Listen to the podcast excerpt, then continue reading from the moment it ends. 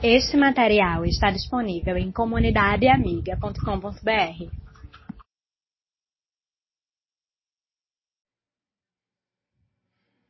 Efésios, Provérbios capítulo 4, versículo de número 26, 23.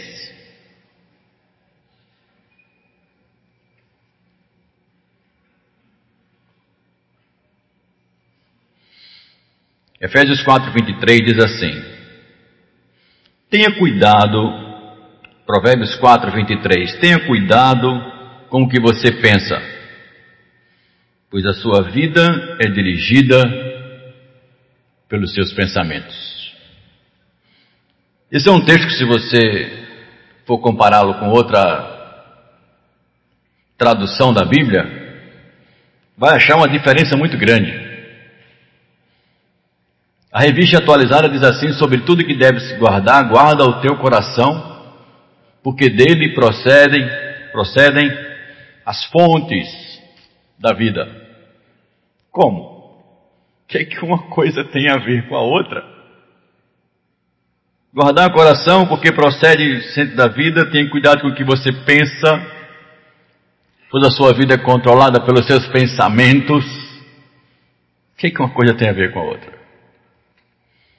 Se não estivermos atentos que o judeu tinha definições diferentes da nossa, no que diz respeito ao funcionamento do corpo humano, e eu acho que muitos de vocês já sabem disso, porque eu já falei sobre isso. O judeu achava que o coração era a sede principal do ser humano. As decisões, os planos, o que devia fazer, as concepções do que é certo, e do que é errado partiam do coração.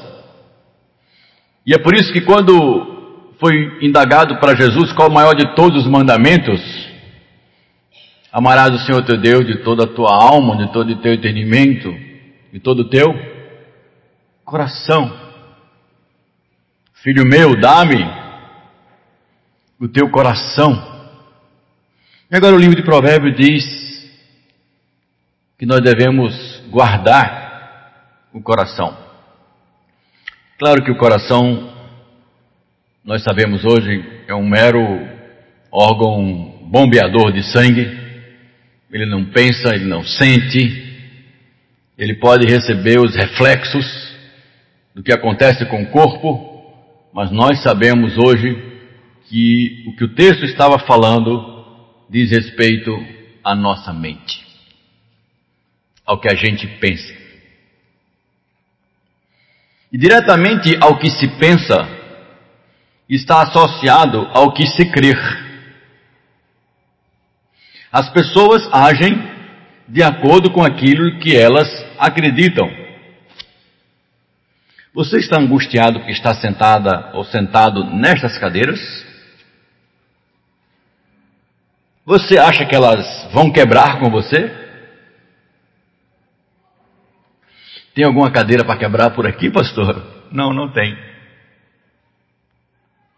Mas você acredita piamente que qualquer uma dessas cadeiras é capaz de sustentar o seu peso. Por isso que você senta com tanta confiança. E confia tanto que nem pergunta: será que aguenta? A não ser que você descubra algum defeito algum problema, alguma rachadura. O que eu quero conversar com vocês na noite de hoje não diz respeito ao funcionamento físico desse órgão chamado cérebro, mas a questão da mentalidade. Em algo mais rústico, talvez até simplista ou simples, nós podemos dizer que a mente é o hardware, a mente é o, a estrutura física e a mentalidade é o software. É a estrutura que faz aquela coisa funcionar de um jeito ou de outro. Portanto, quando o livro de Provérbios nos faz um aviso, eu acredito seriamente que ele não está dizendo tenha cuidado com a sua mente em si, simplesmente pelo fato de você ter cuidado uh, de saúde, para ela se dar bem, para tratar ela bem, não é nada disso. O aviso é tome cuidado com o que você pensa. Tome cuidado com a sua mentalidade. Porque esta mentalidade que hoje está em você é quem governa você. E aí eu consigo entender um pouco a versão anterior. Sobre tudo que se deve guardar, guarde a sede de onde procede todas as fontes, os sonhos, projetos e desejos da sua vida. Guarde a sua mente. Por que essa preocupação com a mente? Irmãos, parece que uma paranoia, psicose mental, alguma coisa assim entrou na cabeça do ser humano e fez com que ele começasse a agir de forma diferente para o qual for projetado. No mundo dos computadores nós chamamos isso de bug ou vírus algo que entra ou algo que começa a acontecer e que não era parte do programa, não era parte do planejado. E o ser humano introduziu, numa linguagem talvez mais acessível ao mundo dos computadores, um vírus mortal na sua mente. Isso produziu uma maneira de pensar diferente da maneira de pensar que o Criador colocou dentro de nós. Quando nós decidimos ser o juiz de nós mesmos, quando o ser humano, como raça representada pelos primeiros pais, trouxeram para si a responsabilidade deles mesmos definirem o certo do errado, e após terem provado o mal, eles nada mais, nada menos, introduziram uma doença hereditária para todos os seres humanos que afeta a mim e até hoje afeta você. Temos uma mente doente. Por mais que a gente queira que a nossa mente não pense em algumas coisas, quando a gente menos espera, ela está aonde a gente não gostaria que ela estivesse. E às vezes ficamos perguntando, quando vemos as coisas acontecerem no mundo, como é que alguém pode pensar e fazer algo assim? Há poucas semanas o mundo ficou perplexo com um jovem que pegou uma arma automática, foi para uma ilha e ali havia uma reunião de outros jovens de um partido liberal. E com aquela arma automática ele matou mais de 70, não sei quantos. Deixou uma bomba não sei aonde, matou mais 30. E quando chega para esse jovem para perguntar, ele diz: Não, não cometi assassinato nenhum. Na sua maneira de pensar, ele diz que aquela postura daquele partido era um mal e simplesmente precisava ser evitado. Eu fiz o que tinha que ser feito muito tranquilo na sua fala. Tão tranquilo que quem o acusava começou a pensar: é doido. Tem que ser maluco para pensar assim. Mas os resultados deram que ele não é maluco. Ele só tem uma mentalidade violenta e perversa e que acha que aquela é a maneira de resolver as coisas. Nós estamos vendo mais uma vez ondas de corrupção no país. Entra governo e sai governo, e levanta-se qualquer denúncia, vai se encontrar um mar de corruptos. Por quê? Porque a mentalidade é de que quando pessoas chegam nessas posições de gerirem o bem público, a mentalidade é: agora é a minha vez de ficar rico. Agora é a minha vez. Chegou a minha vez. Esta é a mentalidade. Não quero passá-la para todos, mas o que vemos acontecer é uma mentalidade generalizada onde a busca de benefícios pessoais a qualquer custo vale a pena. Afinal de contas, quem nesse país está preso por corrupção? Quem? Que tenha dinheiro, é claro, porque se for o caixa do, da padaria, ele vai preso. Como ele não tem dinheiro, ninguém tira ele de lá, não. Quem? Uma mentalidade reprovável. O ser humano não é um ser que vive sozinho. E com essa mente deontia que se afastou de Deus, com essa maneira de pensar contrária a Deus, uma mentalidade perversa, imoral, injusta, violenta, corrupta, mentirosa, se espalhou fortemente. E nós somos aqueles que vivem no meio destas pessoas com essas mentalidades. E a pergunta que eu faço primeiro a mim mesmo é: quanto desta mentalidade eu estou bebendo? Quanto disso eu não estou chamando de normal? Normal. Normal. Apenas para dar mais um aspecto e entendermos o que está acontecendo. Os países da América Latina são os países de maior aceitação para a questão da homossexualidade ou homoafetividade, como você queira chamar.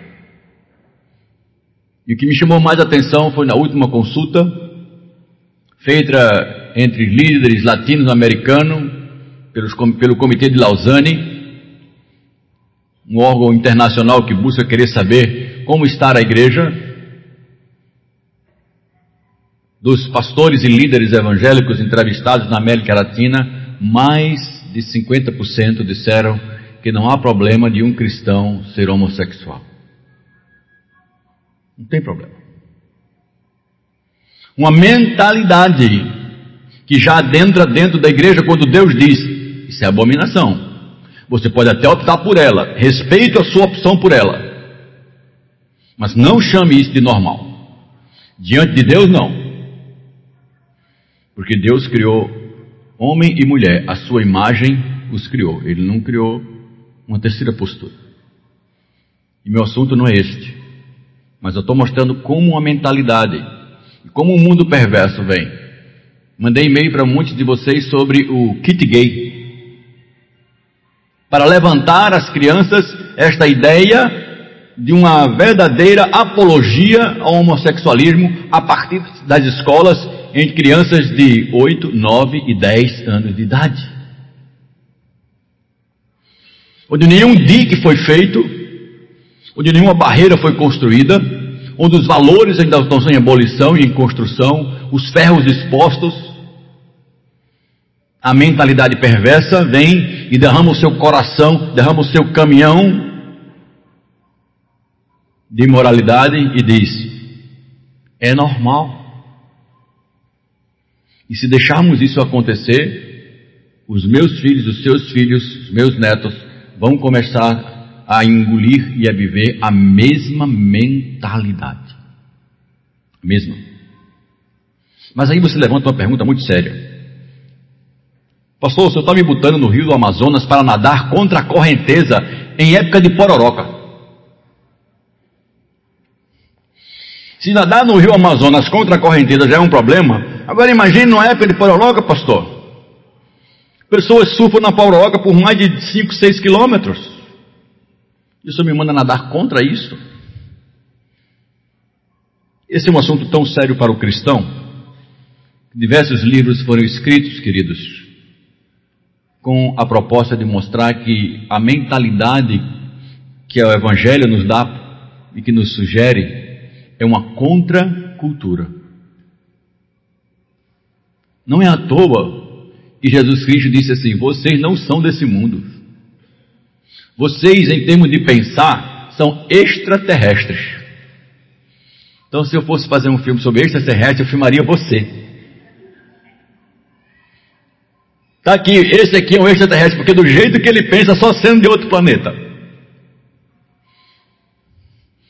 Eu fico pensando como está no tempo da faculdade, porque quando no tempo da minha faculdade eu dizia o que pensava, alguém dizia, Sérgio, Sérgio, alô, planeta Terra.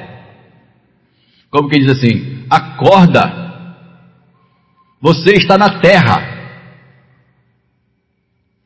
Porque a mentalidade é realmente oposta. Mas Deus não nos iria recomendar algo que não seria bom. E mais uma vez a frase para você não esquecer: não existe nada melhor do que o bom de Deus. Não existe nada melhor do que o bom de Deus. E Deus diz: Eu tenho um bom para o ser humano. E o bom para esse ser humano é a mentalidade com a qual eu o criei.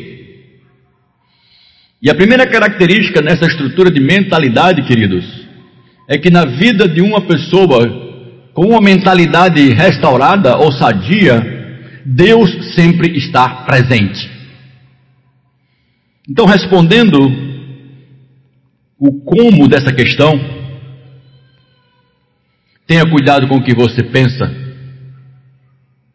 pois os seus pensamentos definem a sua própria vida. Se na sua mentalidade Deus não estiver presente, é praticamente impossível você cuidar da sua própria mente. É praticamente impossível você ter pensamentos que lhe controlem da maneira correta. Por que, que Deus tem que estar em primeiro lugar? Porque eu e você, o ser humano, não foi criado para viver desassociado com Deus. Nós fomos criados para viver em intimidade com o Senhor, numa deliciosa dependência da providência de Deus. Mas a mentalidade do ser humano, principalmente o ser humano urbano como eu e você, é que cada vez mais a gente precisa de Deus, menos de Deus. Deixe-me lhe expor. Se às três horas da manhã você acordar com uma grande dor abdominal, sem saber o que é. Dói, dói, dói, dói muito e não para. O que, é que você faz? Simples. Exatamente. Eu ligaria para 192, SAMU. Eu chamaria uma ambulância ou alguém me coloque dentro do carro e me leve para um hospital. Vamos mudar de situação. Você está numa fazenda, longe de 200 quilômetros de qualquer cidade, acorda na mesma hora, com a mesma dor, com a mesma intensidade, o que é que você faz? Agora você vai orar. Na cidade você vai para o hospital. No campo você vai orar. Nenhum problema de você ir para o hospital, por favor, não me entenda mal. Eu estou colocando que aquilo que esse ambiente urbano de progresso disponibiliza para nós Pode ser de algum aspecto criador de uma mentalidade que tudo que eu preciso a cidade me dá e eu não preciso mais de Deus. Se está havendo algum problema, justiça. Se alguém está invadindo meus direitos, polícia. Se eu estou com dificuldade, plano de saúde. E assim, eu tenho elementos dentro desse, dessa estrutura urbana que cresce e é múltipla, que me fazem de alguma maneira mexer na vida do cristão do século 21, que Deus para ele é uma experiência fora da vida dele, corriqueira. Deus para ele é o culto do domingo à noite, ali é Deus. Oh, que prazer em te ver aqui na igreja, meu irmão. Deus seja louvado. Segunda-feira, esse Deus volta para a caixa do baú e ele só vai sair de lá no sábado se for culto da família. Para alguns. Para outros, nem no culto da família ele sai. Escola dominical, ixi, tem espaço não. Mas domingo à noite tem. Me entendam. Eu não estou aproveitando isso para fazer uma carapuça para criticar A, B ou C, João, Maria, José. Porque o que estamos vivendo aqui na igreja de Casa Caiada não é diferente do que eu tenho ouvido de outros pastores em outras igrejas. E o que eu ouço é, Sérgio, domingo à noite eu tenho uma grande igreja. Domingo de manhã eu tenho um terço da minha igreja. Durante a semana eu não tenho igreja nenhuma. Ninguém mais pensa em fazer alguma coisa para Deus, por Deus, durante a semana. Ninguém mais. Uma mentalidade nova se instalou dentro da igreja. E essa mentalidade, já denunciei uma vez, mas parece que às vezes nós nos esquecemos, e quando a gente esquece, precisa ser relembrado. Assim é a voz profética: é ganhar dinheiro.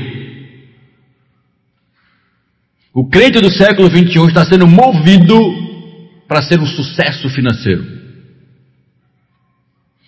Esta é a mentalidade perversa diabólica que está sendo sutilmente engolida pelos cristãos do século 21. O importante é ser um sucesso na vida. Filho tem que ser educado para ganhar dinheiro.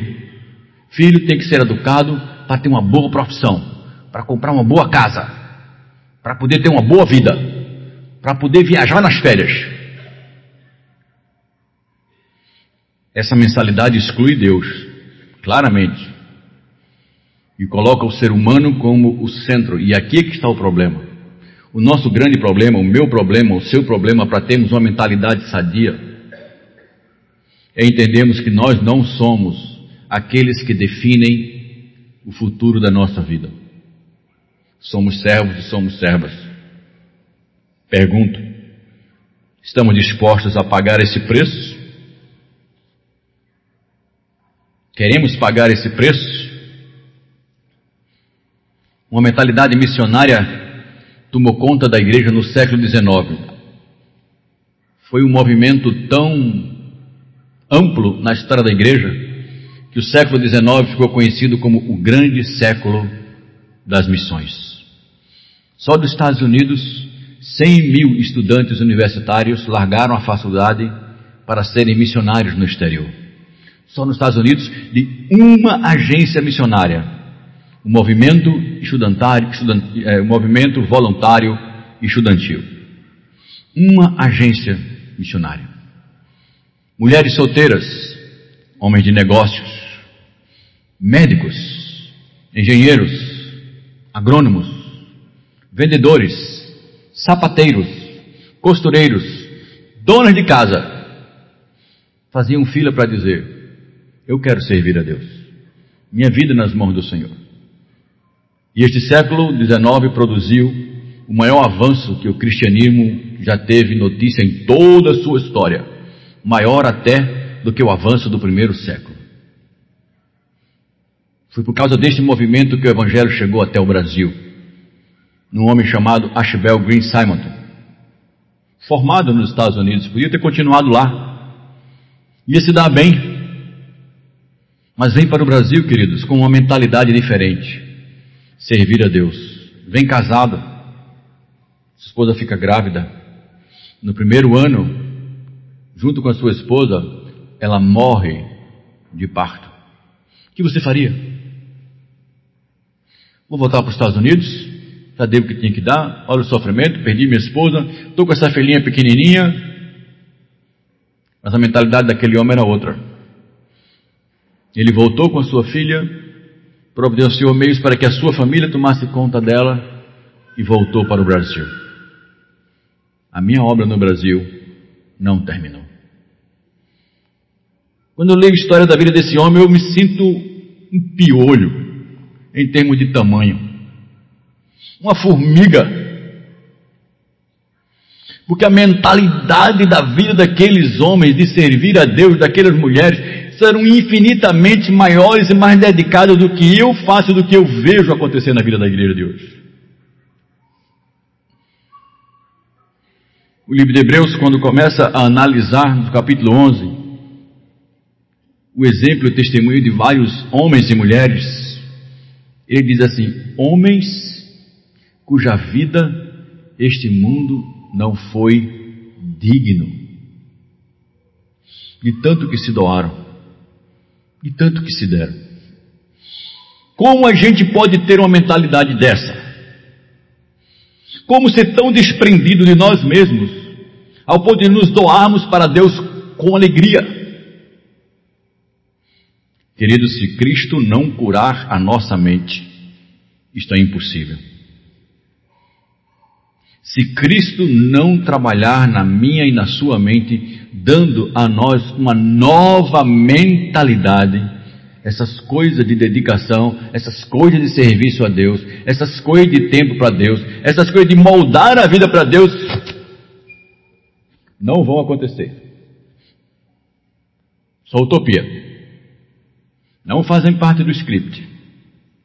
Por isso, queridos, que a palavra nos diz que se temos que entender a vida cristã, temos que entendê-la com Deus no centro. Porque é Ele que nos dá segurança, rumo e estabilidade. É isso que nós precisamos entender. E essa mentalidade, ela é fruto de um Deus que nos permite pensar de uma maneira diferente. Quando eu falo Deus permite, é que Deus intervém, e aqui existe um processo. Qual o processo? Você ouve a palavra de Deus, essa palavra é semeada na sua mente, e algumas coisas podem acontecer, isso está em Marcos capítulo 13. Mateus capítulo 13, que é a parábola do semeador.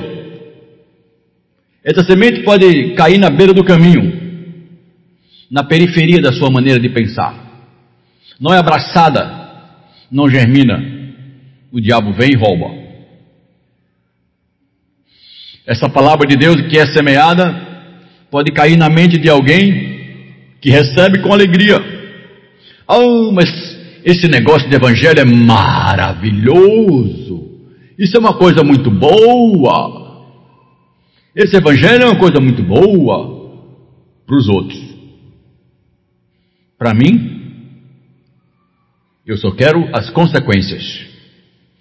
E eu não, não me lembro de melhor exemplo do que um casal que eu conheci lá em Cuiabá.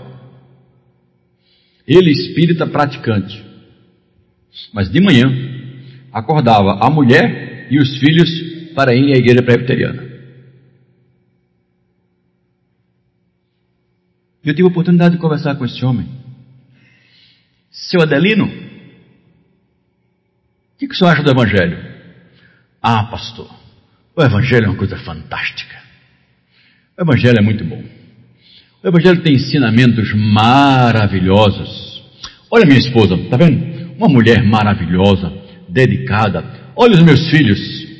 Os meus filhos servem a Deus, os meus filhos são comportados, obedientes. Todo domingo, ele repetiu isso para mim umas cinco vezes. Todo domingo sou eu que acordo eles para que eles possam ir para a igreja. Aí você pode perguntar assim: o que está acontecendo com esse homem? Simples. Ele está bebendo das bênçãos do Evangelho através da esposa e dos filhos. Tem uma mulher amorosa, dedicada e fiel, porque é cristã. Tem filhos obedientes, sinceros e verdadeiros, porque são cristãos. Eu vou querer que ele seja o quê? Outra coisa? Nem pensar. E o senhor, seu Avelino? Não, comigo é outra história. Comigo esse negócio funciona não, pastor. Você pode até ter a percepção que o Evangelho é uma coisa boa. Mas se você não abrir a sua mente para decidir crer no Evangelho, ele vai ser simplesmente recebido com alegria mas não vai criar raízes, e se criar raízes pequenas, ou vai encontrar uma pedra bem grande que não deixa nem nascer direito. Mas há pessoas que recebem o Evangelho com alegria, esse Evangelho parece que vai crescer, mas Jesus Cristo disse que os problemas da vida, as dificuldades da vida, as coisas que a vida proporcionam, cegam são como um sol casticante, causticante em cima daquela pequena planta que nasceu e a mata. Tem pessoas que tratam o Evangelho assim. Mas há um tipo de mente que gera uma mentalidade diferente. Uma mente aberta para receber, acolher e crer no Evangelho.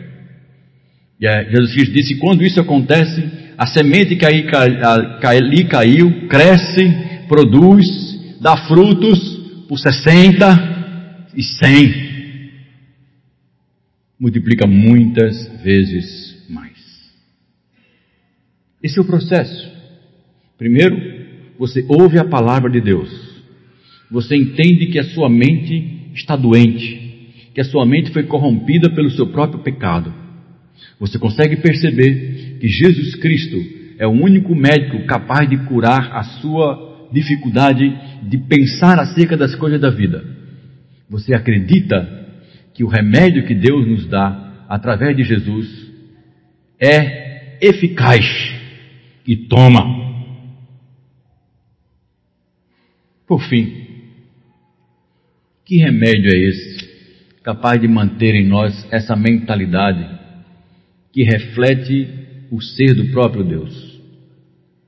Não poderia ser outra coisa, queridos, senão a própria palavra de Deus. O remédio de Deus para mim e para você, não apenas para renovar a mente, mas para manter a nossa mente uma mentalidade saudável diante de Deus, é conhecer a palavra de Deus. Erramos quando não conhecemos as Escrituras. Erramos quando desobedecemos as Escrituras. Somos abençoados quando obedecemos às Escrituras. O livro de Hebreus, no capítulo 4, versículo 12, diz que a palavra de Deus é como uma espada, extremamente afiada, que é capaz aí ao mais profundo do ser humano e fazer a diferença, fazer discernir entre os nossos pensamentos. A palavra de Deus age na, nas nossas vidas por dentro. Não é uma maquiagem. Se você quer ter uma mentalidade diferente, se você quer ter uma mentalidade que agrada a Deus, é preciso entender que você vai nadar na contramão do que você está vendo no mundo, inquestionavelmente. Segundo, que por estar na contramão você vai receber muita oposição, vai receber muita oposição. Terceiro, que Deus lhe dá instrumentos para se continuar e preservar essa sua mentalidade. E quarto, queridos, Deus sempre abençoa aqueles que o agradam. Quando Deus nos propõe pensar e agir de uma maneira diferente, Ele o faz porque Ele deseja que nós sejamos plenamente felizes. Plenamente felizes. A palavra de Deus é como um instrumento de limpeza da nossa vida. Quando eu era jovem, eu vi uma ilustração em um dos acampamentos da Palavra da Vida, que nunca mais eu me esqueci. Naquela ilustração mostrava o percentual de informação que entra na nossa mente e forma, de alguma forma, ou contribui de alguma maneira para esse estabelecimento da mentalidade. 70% de tudo que está na tua cabeça vem pela sua visão. 70% de tudo que entra na sua mente vem pela sua visão. Os outros 30, audição, tato, paladar e os outros sentidos que transmitem coisas de fora para dentro. Portanto, o que vemos é o grande influenciador na nossa vida. E o exemplo que me foi dado era o seguinte: se você tem um balde com água suja, uma fonte com água limpa, não pode tirar a água do balde. O balde tem que ficar sempre cheio, o que fazer para purificar a água do balde. E a gente fica pensando: o que, que eu faço? O que, que eu faço? Eu não posso derramar? Ah, eu sei o que, eu posso fazer. Eu vou abrir a torneira da água limpa em cima da água do balde. E quanto mais tempo essa água limpa cair dentro da água suja, sabe o que vai acontecer com a qualidade da água do balde? Ela vai ficando cada vez melhor. Este é o exemplo do que temos que fazer com a palavra de Deus. Quanto mais palavra de Deus for colocada na sua mente, seja por conversa, seja por filmes, seja por leitura da Bíblia, seja por qualquer outro instrumento, por ouvir uma música evangélica, por participar de um momento de adoração, por participar de um ensaio para o serviço a Deus, por servir alguém. Quanto mais a palavra do Senhor entrar na sua mente, mais a sua mente, mais o seu estilo de vida vai refletir o ideal de Deus. Rogo-vos, pois, irmãos, peço a vocês, irmãos, disse o apóstolo Paulo, Romanos capítulo 12, que vocês apresentem o corpo de vocês como instrumento vivo de adoração a Deus. E não tomem a forma deste século. Não pensem. Guardem a cabeça de vocês, guardem a mentalidade de vocês, guardem o pensamento de vocês. Não tomem a forma do presente século Antes, renovem a maneira que vocês têm de pensar. Renove a sua mentalidade. Essa renovação é esse instrumento de Deus que faz cair dentro de nós toda a bondade do Senhor, toda a verdade do Senhor, toda a revelação do Senhor. É o seu momento de oração, de leitura da Bíblia, de testemunho, de conversa com o outro, de respeito um pelo com o outro quando namora, de respeito nas transações comerciais para com Deus, Deus presente pela palavra, pela minha dedicação a Ele, falando para mim a cada momento. Isso cria em mim e cria em você uma mentalidade diferente, verdade Vai fazer de você um jovem, um adulto, um adolescente diferente? Vai. Em algumas situações, rejeitados? Sim. Sim. Mas amado por Deus. Sobre todas as coisas que você deve guardar, guarde os seus pensamentos. Porque você é controlado pelo que você pensa. E o que você pensa é consequência daquilo que você está permitindo entrar na sua mente, se acumular com reflexão ou sem reflexão. Pense nisso, porque a sua vida vai refletir o que você pensa. Vamos curvar nossas cabeças em oração.